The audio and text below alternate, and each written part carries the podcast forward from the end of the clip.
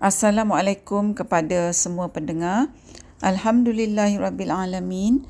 Selawat dan salam buat junjungan besar Nabi Muhammad sallallahu alaihi wasallam, para ahli keluarga baginda sallallahu alaihi wasallam dan para sahabat sekaliannya.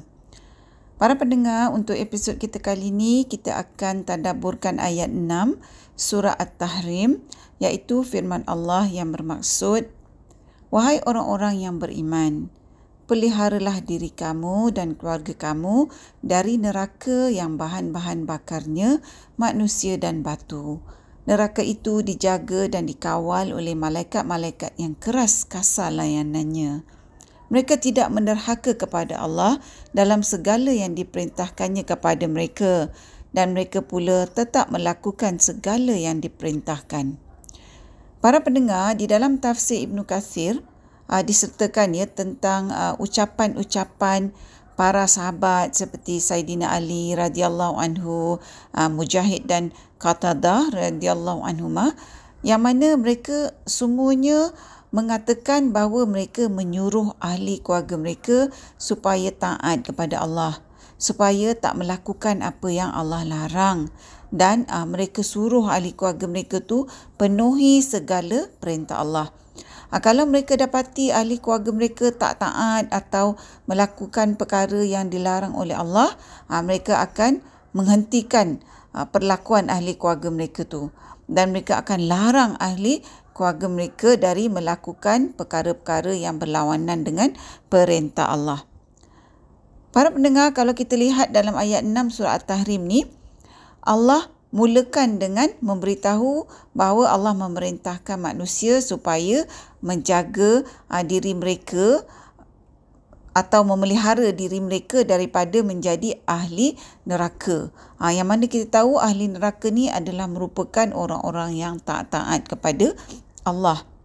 Kemudian Allah juga beritahu dalam ayat 6 surah At-Tahrim ni Allah buat perbandingan manusia yang tak taat kepada Allah sehingga manusia tu jadi ahli neraka uh, dengan malaikat yang menjaga neraka tu yang Allah kata mereka tak menderhaka kepada Allah dalam segala apa saja yang Allah perintahkan kepada mereka. Ha, jadi kalau kita lihat di sini uh, bukannya lah Allah suruh kita ni taat macam malaikat kerana malaikat tu tak ada dosa. Tapi uh, yang kita boleh ambil sebagai pengajaran di sini ialah sebagaimana malaikat tu mentaati Allah mengikut fitrah malaikat, maka Allah suruh kita manusia ni mentaati Allah sebaik-baik yang mungkin uh, di dalam keupayaan yang kita termampu sebagai manusia. Dalam tafsir Ibn Qasir juga dinyatakan bahawa malaikat-malaikat yang uh, menjaga neraka ni sifat mereka keras dan uh, layanan mereka adalah kasar kepada ahli-ahli neraka. Ha, kerana Allah dah hilangkan rasa belas kasihan daripada uh, malaikat ni terhadap ahli neraka.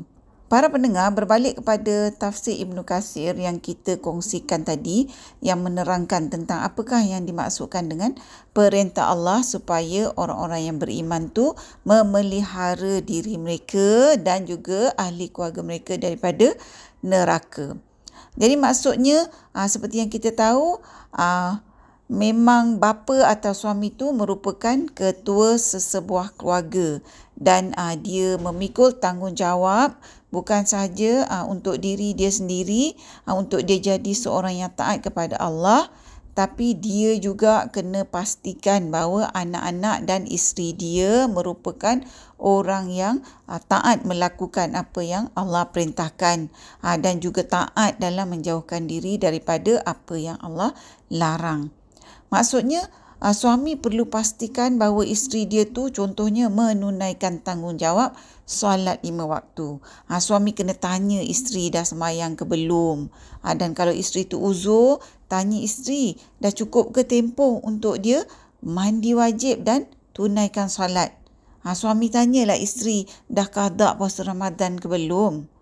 Ha, pastikan isteri tu juga menutup aurat ha, seperti mana uh, menutup aurat ni yang dilaraskan oleh agama Islam ha, dan bukannya hanya isteri tu pakai tudung tapi tak tutup aurat sebenarnya ha, contohnya isteri tu pakai tudung tapi pakai baju lengan pendek Ha, pakai tudung tapi pakai baju yang ikut bentuk badan.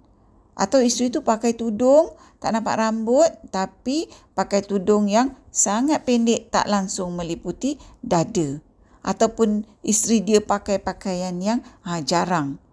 Ha, dan apa sajalah yang tak menepati tata cara menutup aurat ha, seperti yang disarankan oleh Islam. Ha, suami tak boleh ya kata bahawa isteri dia tu tahulah semua benda tu sendiri.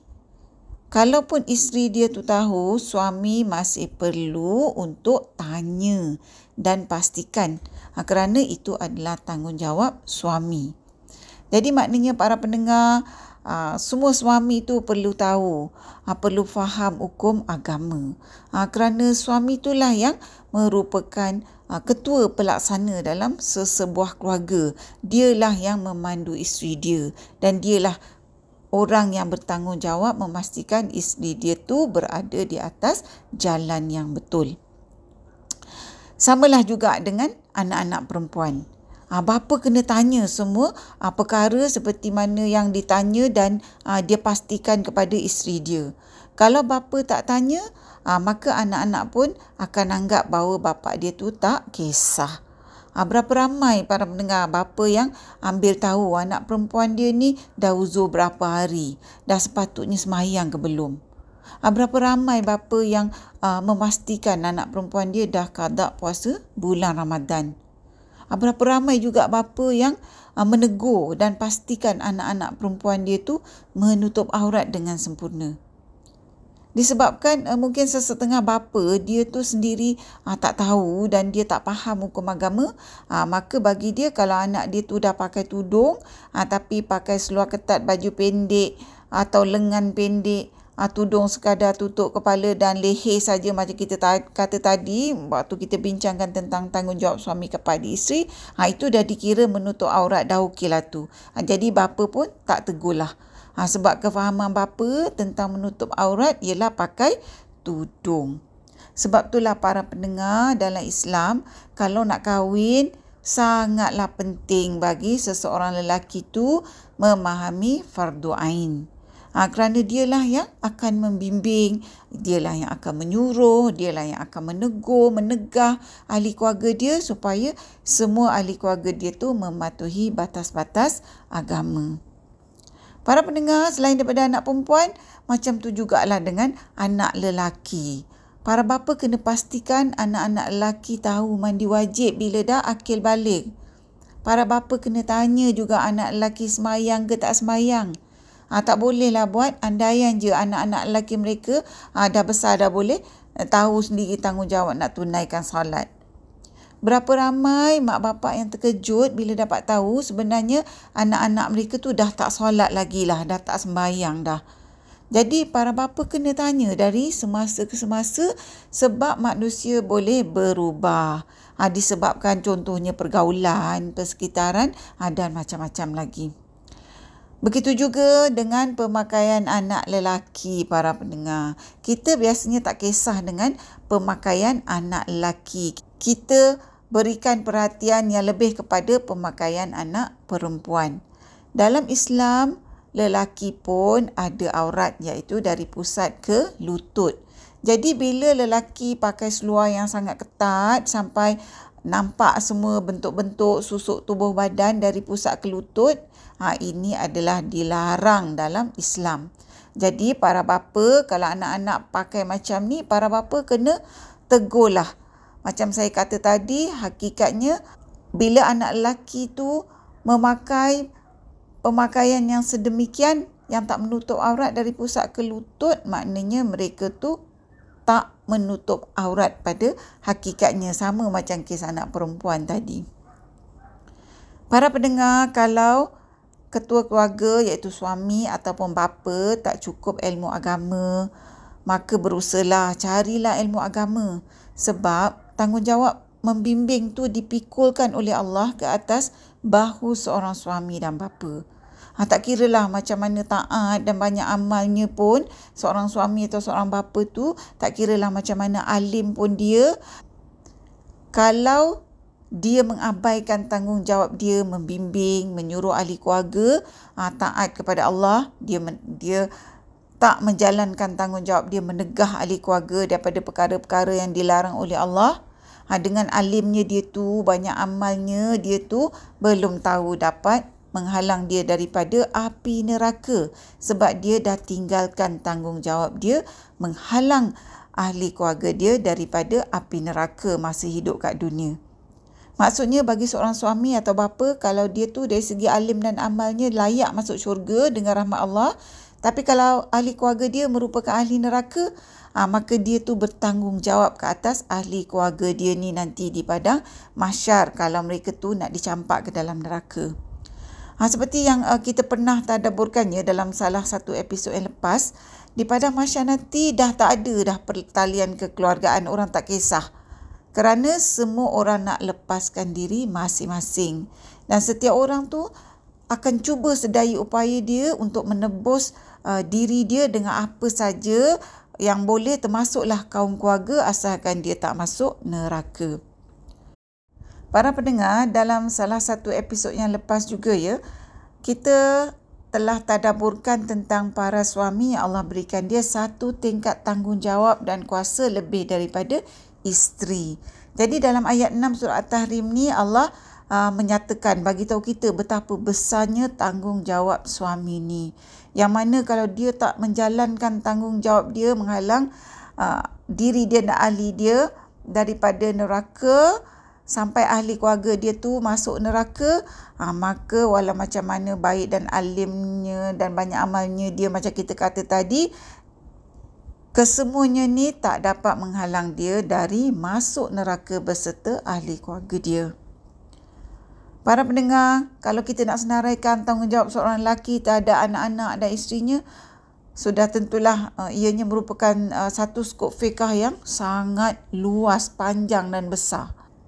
Dari apa yang dikongsikan dalam episod kali ini yang kita tadaburkan uh, merupakan kerangka ringkas aja uh, untuk kita nak tunjukkan tanggungjawab seorang lelaki sebagai ketua keluarga yang merupakan uh, tanggungjawab yang sangat besar iaitu untuk pelihara diri dia dan pelihara keluarga dia daripada api neraka. Uh, yang mana Allah bagi tahu dalam ayat 6 surah At-Tahrim ni neraka tu dijaga oleh malaikat-malaikat yang tak ada belas kasihan langsung dan mereka dalam uh, keadaan memberikan layanan yang kasar dan keras. Kerana apa yang malaikat-malaikat ni lakukan adalah merupakan perintah Allah terhadap ahli neraka. Jadi maknanya Allah dah bagi tahu kita siap-siap lagi kat dunia ni macam mana keadaannya nanti di akhirat.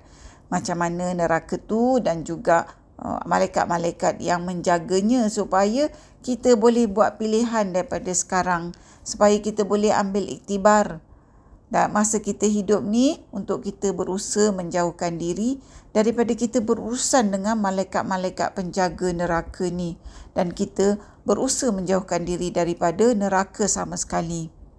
Para pendengar, mudah-mudahan Allah Subhanahu Wa Taala membantu kita semua dan dalam konteks episod kita kali ini khususnya para ketua keluarga iaitu bapa dan suami supaya mereka dapat menjalankan tanggungjawab mereka uh, untuk memelihara bukan saja diri mereka tetapi juga ahli keluarga mereka daripada api neraka. Para pendengar yang dikasihi, setakat ini dahulu perkongsian kita buat kali ini.